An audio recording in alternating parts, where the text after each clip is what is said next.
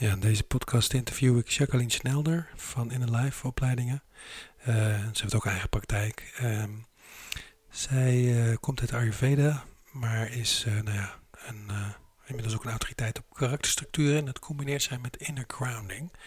En nou karakterstructuren blijft een grote fascinatie voor mij. Dus daar hebben we eens even goed over gepraat. Maar nou ja, ze heeft toch weer allerlei verfrissende en nieuwe inzichten laten uh, ontdekken.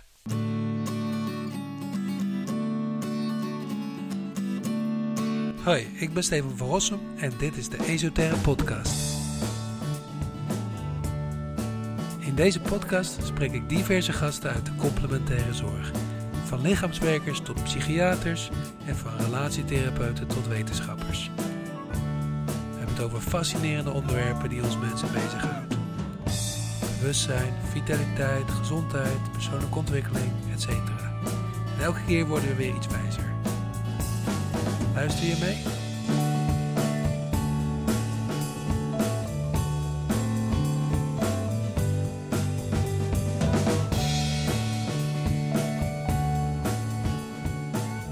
Kun jij vertellen waar jouw uh, interesse, fascinatie voor karakterstructuren vandaan komt? Ja, die uh, interesse voor karakterstructuren die komt echt vandaan uit dat ik zo graag wil snappen waarom mensen doen wat ze doen. Waarom ze vanuit hun uh, ja, gedrag uh, soms reageren op een bepaalde manier, terwijl je eigenlijk iets anders voelt. En ik denk dat ik zelf in mijn kindertijd dat heel veel heb gezien. Ik ben opgegroeid in een café. Mijn ouders hadden een dorpscafé. En daar zag ik natuurlijk heel veel mensen komen van allerlei aard en allerlei soort. En ik heb me daar denk ik heel erg verbaasd vaak over mensen. Ja. Dat lijkt me inderdaad een hele leuke setting, een café. Daar kom je alle karakters wel tegen? Ja, zeker ja, zeker ja. En uh, daar, daar speelt natuurlijk ook iets anders mee. Uh, drinken van alcohol, wat uh, dingetjes verdooft, verdoezelt, waardoor mensen, als ze zich niet lekker voelen, eigenlijk kunnen verbergen op een bepaalde manier dat ze zich niet lekker voelen, doordat ze wat losser komen door de alcohol of ja, wat dan ook. Maar ik denk dat ik als kind heel duidelijk heb gezien dat mensen zich toch eigenlijk van binnen anders voelen dan dat ze zich voordeden. En dat heeft mij ontzettend geïntrigeerd. En uh, we zouden inderdaad uh, elkaar uh, op laten letten dat we niet oeverloos gaan ingaan op wat het allemaal is en zo. Hè? Want daar kunnen we dagen over praten. Maar misschien heel kort, wat, wat is een karakterstructuur? Hm. Ja, een karakterstructuur, dat is eigenlijk, hoe zou ik het even heel beknopt zeggen? het is eigenlijk de blauwdruk in het lichaam van al die imprints die jij als kind hebt meegekregen in een bepaalde leeftijdsfase dus je zou kunnen zeggen dat er uh, globaal genomen zes leeftijdsfases zijn in de jonge kindertijd, van min 9 maanden tot ongeveer 4,5 jaar. En in die vijf fases, en die kun je heel specifiek uh, uitmeten, hoe lang die fasen allemaal per stuk uh, duren, komen er bepaalde imprints op ons af. En wij moeten daar als klein mens in wording iets mee doen. We moeten daar een bepaalde strategie mee ontwikkelen met die imprints. En die vormt zich bij de ene persoon sterker dan bij de ander tot een karakterstructuur, tot een panzer eigenlijk. En dat is zowel uh, fysiek als, uh, ja, als, als psychisch, uh, mentaal? Ja, beide. beide. Dus uh, het gebeurt zo dat er allerlei spierspanningen in het lichaam vast komen te zitten in een bepaalde fase van de karakterstructuur. Maar het gebeurt ook dat die persoon op een bepaalde manier over zichzelf gaat denken, omdat er in die karakterologische fase bepaalde behoeftes die juist belangrijk waren voor dat moment niet goed zijn ontmoet. En dan gaat hij allerlei uh, ja, negatieve gedachten over zichzelf laten vormen, zoals nou ik mag er zeker niet zijn of uh, ik ben eigenlijk niet goed genoeg waarschijnlijk. Of uh, ik mag helemaal mijn grens niet aangeven. Ik moet altijd vrolijk zijn. Nou ja, zo noem maar op. Zo komen we eigenlijk al bijna het hele rijtje langs. Maar, uh, ja. En dat zijn ja, inderdaad bepaalde menstypes aan het worden, hè? Ja. Maar jij bent dus mensen gewoon in hokjes aan het stoppen van, jij bent er zo een. ja, dat zou je denken, hè? dat iedereen dan uh, in één hokje past. Maar als je goed oplet, dan hoor je dat ik net zei van... het gaat over die vijf, nou ja, zes leeftijdsfasen van min negen maanden tot ongeveer vier en half. En die hebben wij allemaal doorlopen. Dus we zijn allemaal door al die fases heen gegaan. Je kunt er niet eentje overslaan. En dat betekent dus in de letterlijke zin al dat iedereen eigenlijk al die karakterfases in zich draagt en dat we zowel goede als negatieve ervaringen hebben gehad in die fases. Dus elk mens heeft een heel uniek set van kwaliteiten, blokkades, remmingen, maar ook talenten ontwikkeld, juist op basis van die unieke collectie uh, imprints die hij heeft gekregen in die eerste vijf jaar. Dus dat betekent heel duidelijk dat iemand niet maar één uh, fase is. En het kan wel zo zijn dat één fase zo moeilijk is geweest voor een bepaald persoon dat die wel een uh, rode draad vormt door het leven van iemand. Ja, nee, dat ken ik van mezelf volgens mij wel. Hm. Um, ik moet opeens denken aan epigenetica. zit daar hm. een link mee? Uh, ja, nou, je hebt als het ware heb je die blauwdruk in jou. Hè? Je hebt dat uh, ook al een stukje van tevoren, voordat uh, je geboren bent. En uh, mensen zijn dus eigenlijk niet zozeer volgens deze theorie geboren vanuit een blanco blad, zeg maar. Uh, maar ze hebben als het ware al imprints meegenomen. Er wordt tegenwoordig ook wetenschappelijk uh, veel meer aangetoond dat ze als het ware in hun DNA de traumasporen dragen van vorige generaties. En dat gaat behoorlijk lang terug. Dat gaat, eh, al zes generaties gaat dat terug. Dat zie je bijvoorbeeld ook bij holocaust-slachtoffers. daar de kinderen van ontwikkelen zware depressies. Maar je ziet het ook bijvoorbeeld bij tweede generatie slachtoffers, als bijvoorbeeld een ouder uh, lid was van de NSB hier in Nederland, dan uh, zie je dat uh, die daar heel moeilijk over kon praten natuurlijk. En dat er heel veel zwijg, zwijgen was in de opvoeding. En dat al die momenten dat dingen verborgen werden, dat kind steeds heel erg emotionele distantie heeft gevoeld naar de ouder. En ontwikkelt daardoor een depressie of een hechtingstoornis of dergelijke. Dus we komen niet als het ware blanco uh, in deze wereld, maar uh, hebben eigenlijk al bepaalde imprints en daarbovenop komt eigenlijk die vijf fases. Dus het heeft zeker, ik denk in de toekomst dat we veel meer zullen gaan ontdekken hoe uh, genetisch dit allemaal in elkaar gaat zitten. Ja, mooi, interessant. Ja, inderdaad. Hè, dat, ik had het toevallig van de week nog over met iemand die was, haar moeder had in een jappenkamp gezeten. Mm. Daar wordt niet over gepraat en je had ook natuurlijk helemaal niks, hè. Maar ja, dan is het aan de volgende generatie om daar ook weer iets mee te doen. Ja, klopt. En dan kom je eigenlijk ook een beetje bij de kern hè, van wat heb je er nou aan om met die karakterstructuren te werken. Dat zit uh, zo, emoties zitten als het ware bevroren in het systeem. En dat het zit ook bevroren in je spieren, in het, in het weefsel. En de transformatie ligt erin dat we dat aan het stromen gaan brengen. Dat we dat dus in beweging gaan brengen. Dus door massage, aanraking, zelfs massage die er niet bewust op gericht is, uh, kan dat eigenlijk al bewerkstelligen. Kan dus eigenlijk al een proces op gang brengen bij iemand, zeg maar.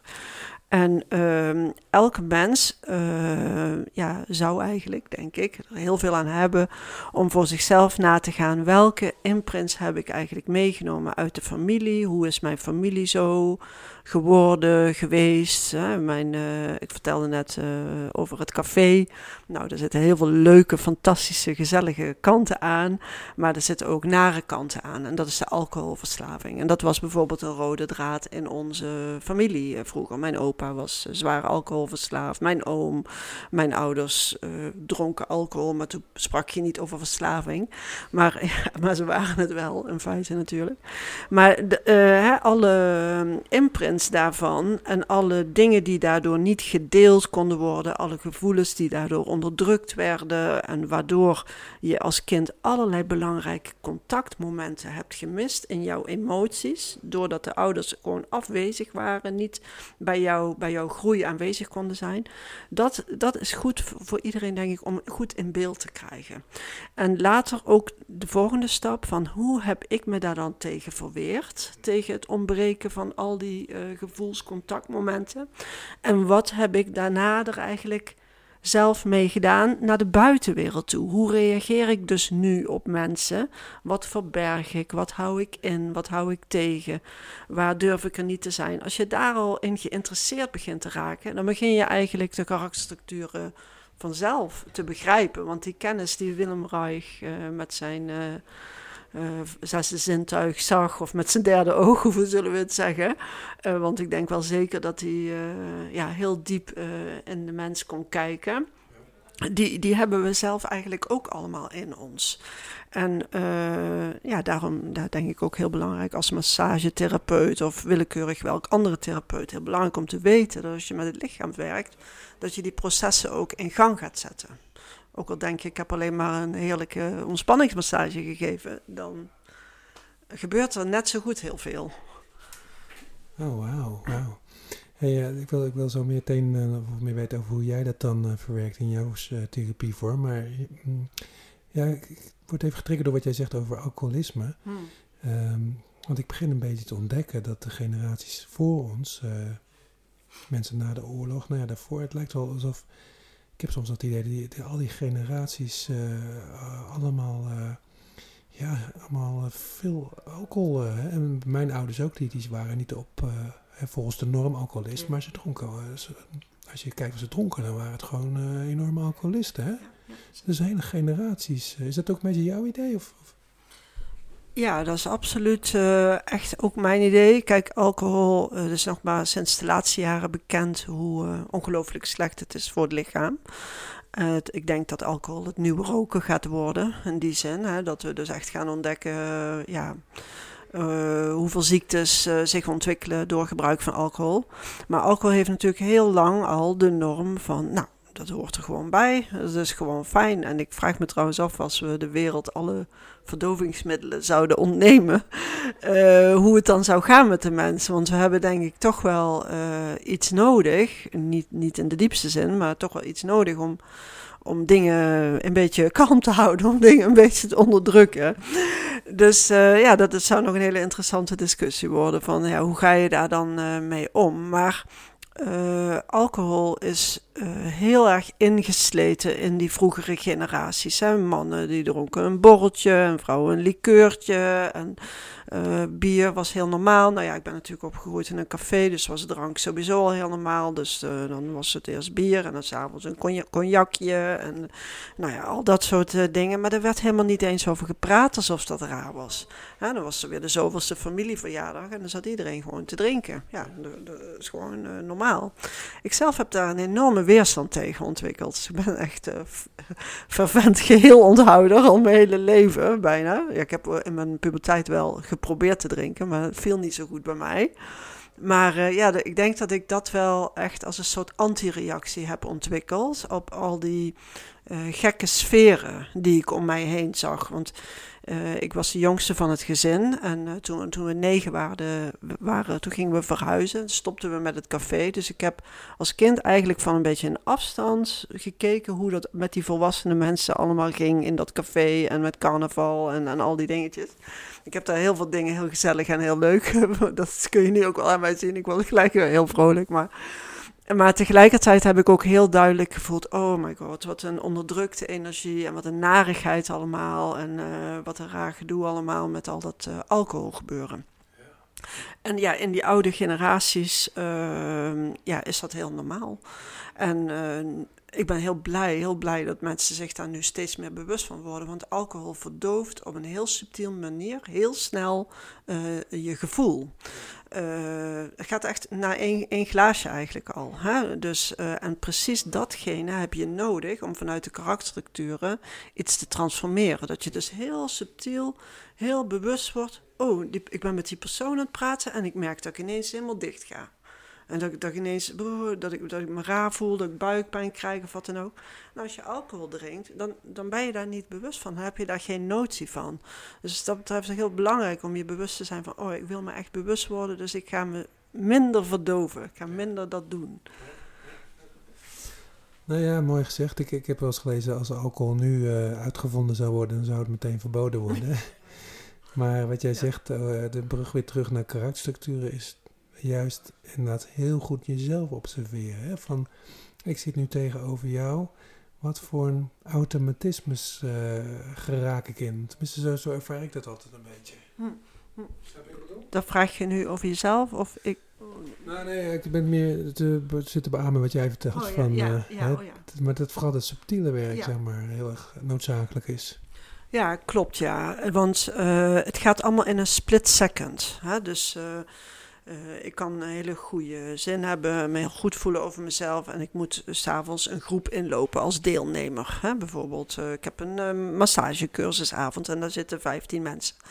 En ik heb, heb goede zin, ik loop de trap op, ik loop naar binnen en ik kom binnen en ik klap dicht. Wat gebeurt er op zo'n moment, hè, dat in die split second dat, wat gebeurt er, wat is er aan de hand in de groep? Uh, zie ik bijvoorbeeld ineens dat de enige vrije stoel er nog is op mijn minst populaire plek staat, zodat ik eh, me eigenlijk ongelooflijk onveilig voel. En dat gebeurt eigenlijk echt in een split second. En dat is bijvoorbeeld een hele belangrijke oefening als je er alvast eens mee wil beginnen. Let er eens op waar je je veilig voelt als je een ruimte binnenkomt. Waar ga je zitten? Uh, vind je het eng als de deur achter je is? Of wil je altijd overzicht hebben over een ruimte? En voel dan in je lichaam eens wat er dan gebeurt met je als je die onveiligheid waarneemt. En probeer dan eens uit om op je veilige plek te gaan zitten. Wat, wat gebeurt er dan met je? Uh, vanuit het kind namelijk, vanuit die uh, jonge positie, zijn we helemaal afhankelijk van hoe mensen in onze omgeving reageren en naar ons toe doen. En we letten daar eigenlijk op met een heel subtiel oog. Dus als kind zijn we een soort van hyperalert. Ons, we zijn eigenlijk op dat punt hyper-aroused in ons lichaam, in ons zenuwstelsel. Dus uh, stel je voor dat, uh, dat ooit een situatie heel onveilig voor je was als kind. En dat gebeurde in een bepaalde ruimte die een bepaalde vorm heeft of een bepaalde ruimtelijkheid heeft. Dan voel je gelijk als je terugkomt in een vergelijkbare setting en voelt jouw zenuwstelsel die spanning. En dat gaat niet via je denken, dat gaat gewoon puur via het lichaam. Komt gelijk die spanning weer terug. En kan jouw emotie, jouw gevoel van die dag kan shiften van heel blij naar, oh my god, ik voel me helemaal niet happy, ik weet niet wat ik moet zeggen, ik kom niet aan mijn woorden, ik, enzovoort, enzovoort. Als je op dat, op dat niveau heel subtiel gaat leren voelen en kijken, kun je er ook ietsje voor blijven. Dus je kunt op een gegeven moment ook gaan oefenen in die zone. Oh, wacht eens even, ik kom nou in die situatie dat ik mij minder senang voel, minder veilig voel. Maar ik kan eens gaan proberen wat het me oplevert om nu te gaan ademen, om mijn voeten op de grond te zetten, om meer uh, te ontspannen, om me, mezelf wat langer tijd te gunnen voordat ik wat zeg, bijvoorbeeld. Waardoor ik beter uh, gewaar ga worden. En ik noem dat altijd uh, met de woorden van Jan van Delden: sneller schieten dan je schaduw. Weet je wie dat deed? Ja, ja. Lukke, Lukke, ja. Ik ken Jan van Delden niet, maar Lukke, ja. Nou, Jan van Delden is een, uh, is een Advaita-leraar. En nou is innerlijk kind uh, werkt niet per se Advaita. Maar uh, hij had een heel mooi gezegde daarvoor... dat om eigenlijk te kruipen in die ruimte voordat je reageert... voordat je weer opnieuw op je automatische piloot reageert... dus vanuit je verdedigingssysteem moeten we leren sneller schieten dan onze schaduw. Dus we kruipen daar dus eigenlijk achter, zeg maar. En dat geeft, uh, dat geeft ruimte. Dat geeft ruimte om te ademen, ruimte om te voelen, ruimte om even na te denken. En zo kun je langzaam, langzaam, maar daar wil ik wel bij zeggen, van, dat duurt een hele tijd. Dat doe je niet in een maand of zo, dat is een proces van jaren. Maar kun je ja, elke keer voelen van, hé, hey, ik reageer nou niet meer vanuit mijn patroon. En dat is eigenlijk het, het werk eigenlijk. Ja, mooi, mooi, mooi. Um, ja, je schuift de microfoon naar mij toe inderdaad. Maar ja, ik zit even uh, nog na te ebben wat je zegt. En nou ja, ik denk ook vooral belangrijk, of tenminste herkenbaar, dat, dat het gaat om, om uh, ja, patronen die, die echt maar, diep ingegraveerd zijn of zo. Hè? Dus, dat, dus daar heb je echt gewoon werk als het ware voor nodig. En, en tijd inderdaad. En, en heel veel aandacht, vooral weer voor de subtiele dingen inderdaad. Hey, en jij um, pakt dat aan met een methode die inner grounding heet, begrijp dat goed? Ja, klopt. Ik heb uh, sinds 2013 een opleiding, vierjarige opleiding tot lichaamsgericht uh, psychosociaal therapeut. En dan werken we vanuit de basis met de karakterstructuren van Reich. Maar het transformatieproces, dat gaat over gronden in jezelf. En letterlijk ook terugkomen bij de ingrond van je bestaan. Hè. Volgens de, ja, de filosofie van de inner grounding therapie hebben we allemaal een bewustzijn. Dat is onze ingrond van het bestaan. We worden geboren met een bepaalde mate van bewustzijn. En we kunnen dit leven daar weer ja, een veel grotere hoeveelheid bewustzijn aan toevoegen door ons bewust te worden van onze patronen. Maar stel even weer terug naar het voorbeeld van die ruimte. Hè? Dat je in die ruimte komt en je daar onveilig voelt. Als ik steeds blijf reageren vanuit de automatische piloot en die onveiligheid steeds opnieuw blijf oproepen, krijg ik als het ware elke keer opnieuw een herimprint. Eigenlijk een hertraumatisering van dat moment. En dan blijf ik ook letterlijk zeggen: ik voel mij altijd veilig, uh, onveilig in zo'n zo'n uh, ruimte. Het gaat natuurlijk nooit over. Ik ben een soort hamster die gevangen zit in het rad van onveilig voelen in een ruimte. Maar ik kan daar als het ware uitkomen door het te gaan voelen en doorvoelen.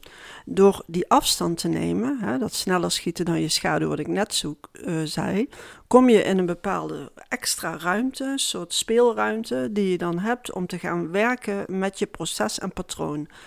En daarin kom ik als het ware ook vaak bij mijn pijn. Waarom ben ik nou zo bang? Waarom was ik nou zo geschrokken? Wat is er vroeger gebeurd? het kan zijn dat er letterlijk in beeld en herinnering een herinnering bovenkomt.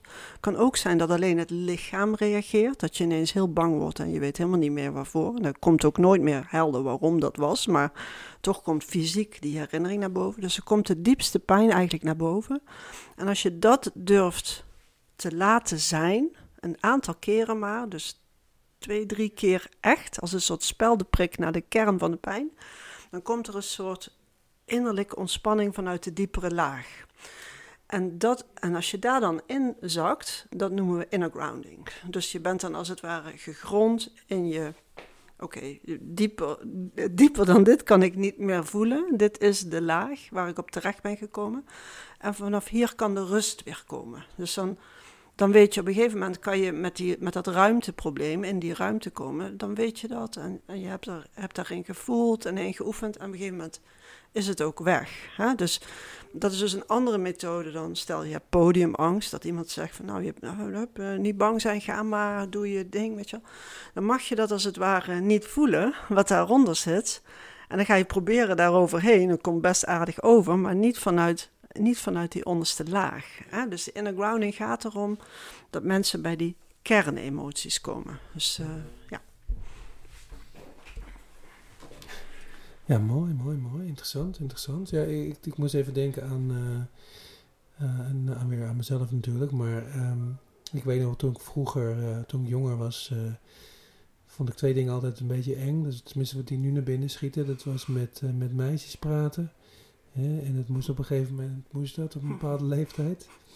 En, en conflicten. En dan, dan was ik eigenlijk allebei allebei de voorbeelden was ik uh, een beetje verdwenen uit mijn lijf. En dan ah, ja. bleef ik nog weken soms uh, nadenken over wat ik had moeten doen, weet je wel. Of s'nachts. En dat kwam dan uiteindelijk tot me. Maar is dat ook een beetje wat jij bedoelt? Dat je dat, je dat, dat moment van naar voren haalt voordat je schaduw aan het schieten is? Ja, ja, eh, in die puberteit, hè, waar we dan voor het eerst dat soort interacties moeten aangaan, putten we eigenlijk uit wat we vroeger als kleinkind geleerd hebben. En dan merk je gewoon als, als, als jongen van 15, 16 dat je op dat moment niet genoeg resources hebt om helemaal in je lijf te blijven en gewoon iets te zeggen van ik vind je leuk of ga je mee of dat, dat, durf je dan gewoon niet. Je klapt, klapt als het ware dicht. Maar het is helemaal terug te herleiden naar die eerste vijf fases, de karakterologische fase, waarin onze ouders eigenlijk zonder woorden leren, jij mag met alles wat je voelt met ons in contact treden en wij reageren daar ook op van onze, vanuit onze eigen inner ground. Nou, dat gebeurt dus niet, want onze ouders leven in hun verdedigingssysteem en die leren ons dat automatisch door te geven, waardoor ik denk, nou, ik ga stoer doen, ik ga wat tegen de meisje zeggen, maar ik klap dicht uh, voor het is gebeurd. Nou, in die puberteit hebben we nog niet voldoende vermogen, eigenlijk via onze neo neocortex, om die hele situatie in totaliteit te kunnen overzien. We zijn 15 en 16, maar we reageren vanuit 2, 3 jaar. Snap je? Maar, we, maar, dat, we kunnen dat nog niet onderscheiden wat, dat, wat daar gebeurt. En dan, eh, dat zulke dingen herinner ik mezelf ook. Dan was ik verliefd op een jongen en dan beantwoordde hij mijn liefde niet. En dan was ik wekenlang helemaal, helemaal uh, ontredderd natuurlijk. En uh, voelde ik me niks waard. En, en, en ja, dan ging dat allemaal zo door me heen. Het duurde ontzettend lang voordat je daar dan weer uit was, zeg maar ik denk heel veel herkenbaar voor heel veel mensen. Maar, uh, en pas later, en dan nog steeds, hè, uh, later als je dan uh, iemand ontmoette. Dat had ik ook toen ik voor het eerst met Lars, waar ik nu al tien jaar samen mee ben, voor het eerst echt een date afspraakje had. Dan voel je al die gevoelens weer van verlegenheid en oh my god, en als ik nou zo en hoe zie ik eruit en vindt hij me wel leuk en enzovoort hoe je daarop moet reageren. Dus uh, het kost moeite om in die tussenruimte te komen. Die moeten we als het ware voor onszelf gaan winnen door, door dat bewustzijn. En dat winnen doen we door adem, aanraking, voelen en subtiel kijken.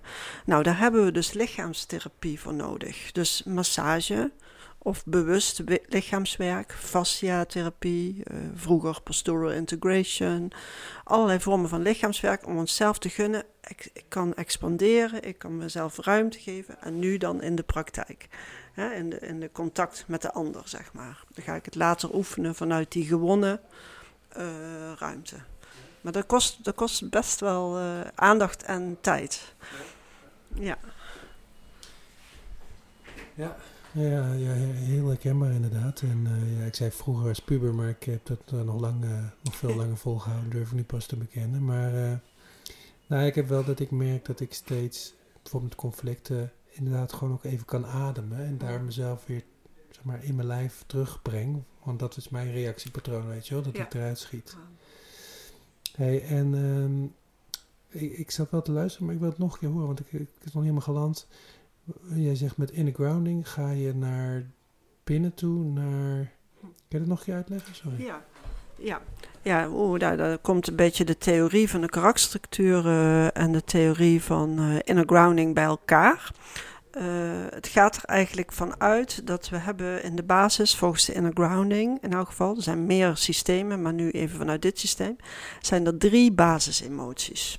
En de basisemotie 1 is verdriet, de volgende is angst. En de volgende die zul je waarschijnlijk niet herkennen als een emotie, maar is wel een heel diep gevoel. En dat is afgescheidenheid. Dus we ervaren ten diepste angst, verdriet en afgescheidenheid.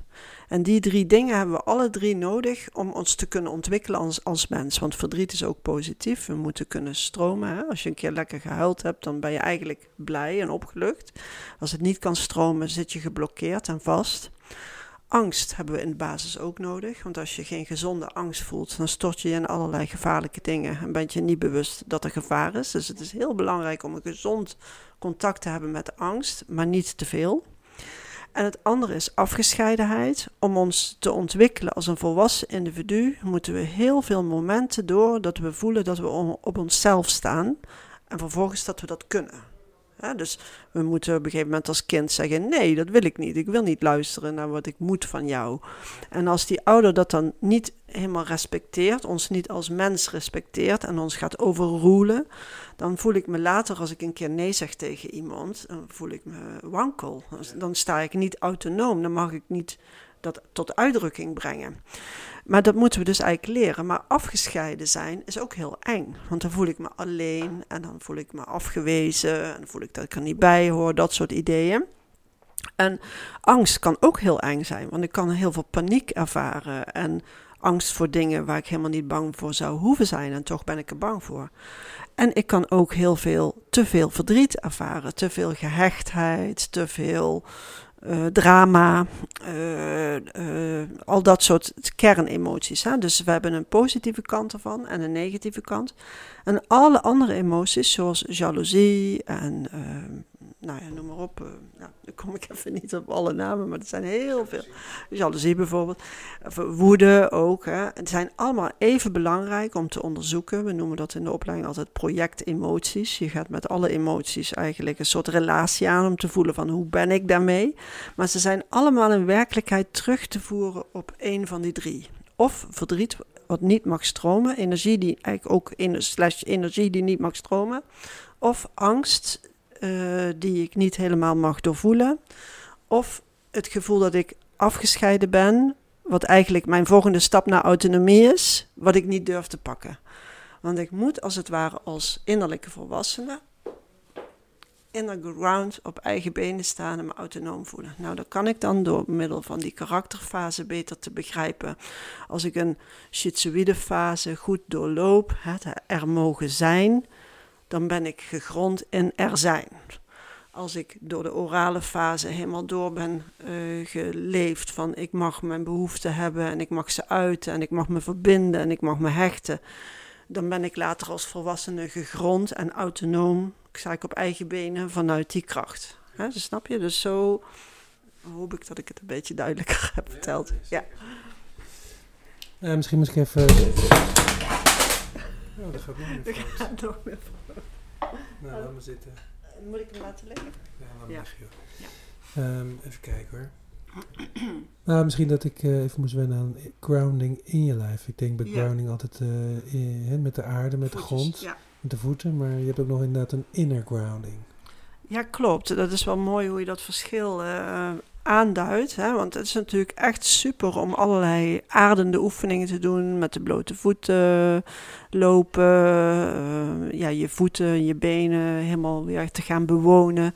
Letterlijk in het fysiek te gaan aarden. Maar innerlijk gebeurt er ook iets. Dus het is het innerlijk, als ik, als ik echt ergens aan voorbij ben, iets, een oude verdedigingspijn of uh, niet meer hoef te gebruiken, dan krijg ik een enorm gevoel van: ik ben nu thuis bij mezelf.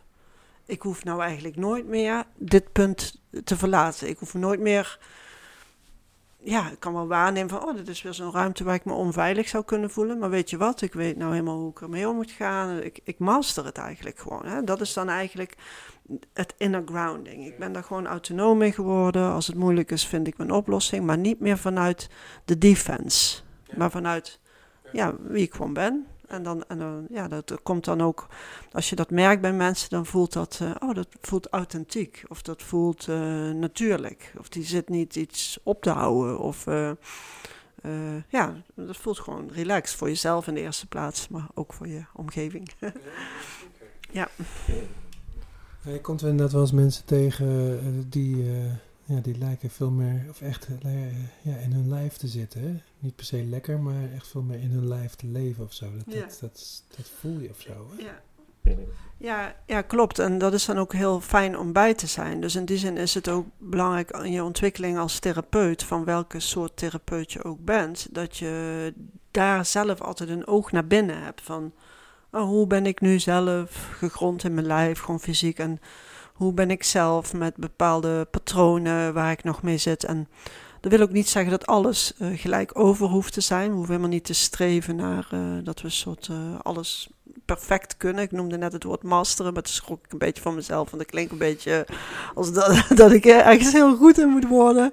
Maar het gaat er meer om dat je jezelf mag worden. En dat men, als mensen al merken dat jij jezelf de ruimte geeft om te mogen kijken, dan voelt het al, oh ja, die persoon mag gewoon zichzelf zijn. Die mag gewoon, die mag ook een keer struikelen en die, ja, die maakt daar dan niet zoveel van. Weet je wat? Die van, oh jee, ik ben, oh nee, ik mag, niet, mag me zo niet laten zien. Of ik mag dit niet tonen. Of ik mag dit niet. Nee, het is gewoon, uh, de menselijkheid komt veel meer naar voren. En dat, uh, ja, dat vind ik zelf heel interessant. En denk dat ik dat als kind heel erg heb gevoeld.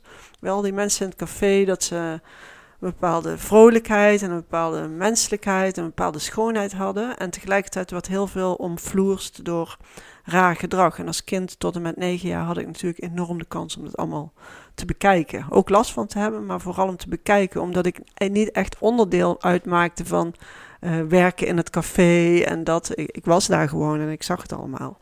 Dus uh, ja, dat was wel een goede opvoeding, denk ik. Nee, ik zie inderdaad zo'n zo, zo heel nieuwsgierig meisje over het leven en allemaal van die, van die karikaturen, zeg maar, van die karakters in de kroeg. Uh, dat is natuurlijk, dan kan je bijna niet anders dan later met karakterstructuren gaan werken. ja, en waar, waar, ik dan heel erg aan moet denken, wij hadden een café tegenover een elektriciteitscentrale.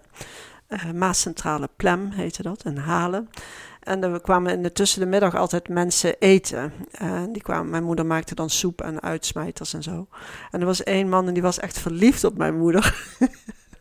en jarenlang. En uh, die zat dan gewoon achter de bar, gewoon uh, soort hemels altijd naar mijn moeder te kijken. En wij maakten daar met elkaar altijd grapjes over. En ja, dat soort dingen, weet je wel. Of dat er s ochtends, uh, op zondagochtend altijd de kaartende, borreldrinkende oudere meneren kwamen. En nou, die zag je dan ook allemaal. Nou. En we hadden de boogschutterij. Nou, er waren dan mensen die wilden dan daar allemaal helemaal de beste in zijn. En ja, zo had je eigenlijk alle karakterstructuren ook wel verzameld. De orale en, en de masochistische en de psychopathische. Ja, dat was wel mooi, ja. Ja, ik hoor nog gewoon die, die, die nieuwsgierigheid, die verwondering naar ja, hè, wat het is om mens te zijn eigenlijk ja. uh, in jou. Um, ja, waanzinnig leuk ook weer met jou daarover te praten. Um, uh, we zouden niet oeverloos gaan uitweiden. Hè? Dat doen we als de, als de camera weer, of de microfoon uit is. Um, misschien nog wel uh, van jou een tip van. Nou goed, als ze er meer over willen weten, dan kunnen natuurlijk cursussen of opleidingen bij, bij, bij jou volgen of bij mij. Ja. Is er nog een boek of zo wat je kan aanraden? Um, ja, uh, er zijn een uh, aantal hele mooie boeken. En ik denk voor als je een Nederlands heel goed boek is, natuurlijk De Maskermaker. Hè, dat is uh, van Wiebe Veenbaas en Henne Arnold Verschuren. En er staat zoveel in. Achtergrondinformatie, zowel hoe het is om die karakterstructuur te hebben, maar ook hoe je therapeutisch daarop kan begeleiden. Nou, in de, in de opleiding uh, werken we van daaruit voor een heel groot deel. Maar er komen wel ook heel veel andere dingen bij. Het is niet, uh, het is, wat ook belangrijk is om te weten, is dat de karakterstructuur is altijd enorm in ontwikkeling geweest. En er, en er komt steeds meer informatie bij. Snap je? Dus uh, uh, ik denk dat uh, Reich echt een ziener was. Dat hij echt zag van, oh jeetje, dat zit helemaal in het lichaam en helemaal vast. En dat hij uit zichzelf al zag dat er een bepaalde transformatiemogelijkheid was. En is er jarenlang hele focus door Alexander Lowen op het lichaamswerk, de bioenergetica geweest. En dat is zeker een belangrijke component. Ik denk dat we nu langzaam door de neurologische inzichten die we steeds meer krijgen, steeds meer naar die kerntransformatie komen. En dat ook gaan begrijpen hoe dat werkt. En uh, ja, met inner grounding ben ik steeds op zoek naar uh, ook hè, de de wetenschappelijke uitleg van ja, hoe werkt dat nou als ik iets transformeer? Wat, heb, wat, heb, wat heeft mijn lichaam dan gedaan? Wat is er dan getransformeerd? Nou, dat stuk uh, proberen we daar zoveel mogelijk bij te pakken door een vakgebied dat heet neuroaffectieve ontwikkelingspsychologie.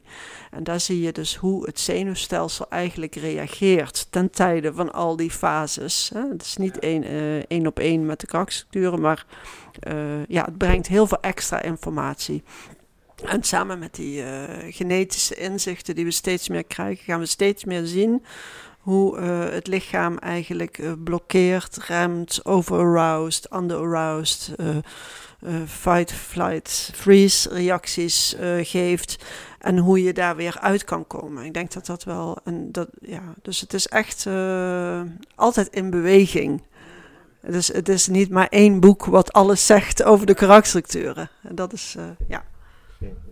Ja, leuk, leuk inderdaad wat je zegt. Want uh, wat jij vertelt inderdaad, uh, doet me heel erg denken aan de polyfagaaltheorie, die, ja. die wat recenter is. Uh, over neuroceptie en ook je zenuwstelsel. Wat, maar ook dat je daarin oude patronen ook weer kan wijzigen of aanpassen met stapjes en beetjes. Als laatste wil ik nog even terugkomen met het masteren wat jij eerder zei. Vond ik wel goed dat je dat inderdaad nog even benoemde. Dat Um, ja, dat je niet helemaal perfect hoeft te zijn uh, om een therapeut te zijn of om, om klaar te zijn. Het is ook geen, uh, geen streven. Het is gewoon uh, onderhoud of misschien wel een pad, een nieuwsgierigheid ook naar jezelf. En dat blijft, dat blijft groeien, toch? Ja, ja, mijn eigen ervaring is dat nieuwsgierigheid alleen maar toeneemt. Maar dat is ook de kwaliteit van het kind. Hè? Dus de, de gezonde kwaliteit van het kind is eigenlijk een open nieuwsgierigheid naar alles wat zich in de wereld eigenlijk voordoet. Hè? Dat ik een bloem bekijk en dat ik, wow, dat heb ik nooit gezien, wauw, fantastisch. Hè? Dat, dat die openheid, dat je die ervaart in jezelf. En als je merkt dat je daarin aan het dichtslippen bent, dat je mm, moe wordt, wat cynisch wordt, uh, denk van ja, ik, sleep me naar mijn werk en ik geef de behandelingen die ik doe, maar eigenlijk voel ik me... Nou, dan, dan is het echt belangrijk om aan de bel te trekken. Want dan weet je gewoon van, ik zit eigenlijk niet meer in die openheid en die nieuwsgierigheid en die verwondering eh, die ik eigenlijk nodig heb om die persoon te ontmoeten. En, want daar gaat een, een massage of een behandeling of een sessie, dat is altijd een ontmoeting. En in die ontmoeting, in dat contact, daar voelt die ander, ah, ik word nu gezien op een nieuwe manier en daardoor kan ik meer bewegen. Daarom heb ik meer ruimte. Dat is precies eigenlijk wat je als kind van die ouder ook nodig had, zeg maar. Dus uh, dat is de kwaliteit die je levendig moet houden in jezelf. Nieuwsgierigheid, verwondering, openheid. En als je daarin uh, wat nodig hebt, ja dan, moet je zelf op de massagetafel gaan liggen. Of zelf aan de slag, zelf naar je supervisor-sessie. En eigenlijk die, die sessies ook inplannen voor jezelf. Nou, minstens zes keer per jaar ga je voor een goede supervisiesessie. En zorg dat je elke maand uh, je massage haalt, zodat je lekker in je lijf zit. En dat is al moeilijk genoeg hoor, om dat goed bij te houden. Maar als je dat gaat doen, dan merk je, oh ja, ik geef mezelf elke keer weer die ruimte om, uh, ja, om ernaar te kijken. En vervolgens de maand daarna te kijken van hoe dat dan in mijn leven zich dan uh, uitwerkt allemaal, die patronen. Ja, hartstikke mooi hè. Um, is er nog iets wat jij nog wil benoemen? ja, heel veel. ja, ja, ik hou enorm veel van mijn uh, vak. Uh, ja, voor mij is het echt mijn way of life geworden, weet je wel. En het blijft zich ontwikkelen, de opleiding blijft zich ontwikkelen. En ja, uh, je kan alleen maar zeggen, vaak zijn mensen een beetje bang om naar de karakterstructuren te kijken, omdat het best confronterend is. En dat is het ook soms wel, want als je de schaduwkant gaat bekijken van bijvoorbeeld een orale karakterstructuur, dan is het best wel heftig om te ontdekken dat je dingen denkt als, uh, nou, ik doe het wel alleen en andere mensen helpen mij toch nooit en... Uh, uh, ik geef gewoon niks aan jou, want daar heb ik echt niet voor je over. Weet je wel, dat zijn allemaal hele negatieve dingen die ik nu zeg. En als je daarachter komt van, oh, in de subtiele laag denk ik soms zo, of in de subtiele laag straal ik deze energie uit naar mijn omgeving, of uh, hier zit ik echt mega in vast, ik durf nooit iemand mij te laten helpen, want ik kan het helemaal niet ontvangen dan is dat best een confrontatie. En dan denk je, nou weet je wat, ik klap dat boek maar weer gauw dicht, want uh, ik wil het helemaal... Volgende boek, ik ga, ik ga iets leukers doen. Ik ga iets leukers, ik ga The Secret lezen, want ik wil mijn eigen leven manifesteren. nee, maar we moeten durven kijken naar die schaduwkant. Maar als je dat op een gegeven moment gaat doen, wordt dat ook mooi. Dat wil ik echt meegeven. Van, want je weet dat je kijkt met het innerlijk oog. Dat je denkt van, oh ja, dat, uh, of dat je, ja, je bent altijd boos op je partner omdat hij bepaald gedrag vertoont. Maar op een gegeven moment ga je zien van, ja, maar ik ben ook altijd boos op diegene. En ik, ik zet elke keer die negatieve energie neer. Wat als ik meer accepterend kijk, luister, voel, reageer. Ja, weer terug naar je eigen schaduwkant, naar je eigen schaduwreacties gaan kijken. En ja, dat, uh, dat, dat wil ik dus uh, meegeven. Van laat je niet ontmoedigen door de confrontaties die je krijgt op je pad. Want uiteindelijk de ruimte die je ervoor terugkrijgt is enorm en enorm fijn. Dus, nou, mooi gezegd inderdaad. En ja, nee, ik ben het helemaal met je eens. Maar leuk om dat eens te horen zo inderdaad. Hey, hartstikke bedankt Jacqueline. Bedankt voor je tijd en je wijsheid te delen. Nou, ik vond het ook heel erg leuk. ik vind het heel leuk om uh, ja, al die vragen te beantwoorden. Ik vond het ook leuk om wat minder vanuit de theorie, maar meer vanuit de ervaring te spreken. En ja, uh, ja. ik hoop dat het veel mensen inspireert om zich erin te gaan verdiepen. ja, zeker. En uh, nou ja, sorry, af en toe viel er wat om of hadden we een aansluiting die we misten. Ehm, dat was zo'n dag. Maar ook dat accepteren we allemaal. En het is gewoon een fantastisch leuk gesprek geworden. Dus uh, ontzettend bedankt. Deze podcast is gemaakt door interviews Stefan van Rossum, redactie Esme Donker en Maurice de Gruiter. Muziek is van Stefan Alexander. Heb je interessante gasten of onderwerpen? Laat het ons weten. Vind je de podcast leuk? Vertel het aan andere mensen. En volg ons op Soundcloud, Spotify of iTunes. Bedankt voor het luisteren en tot de volgende keer.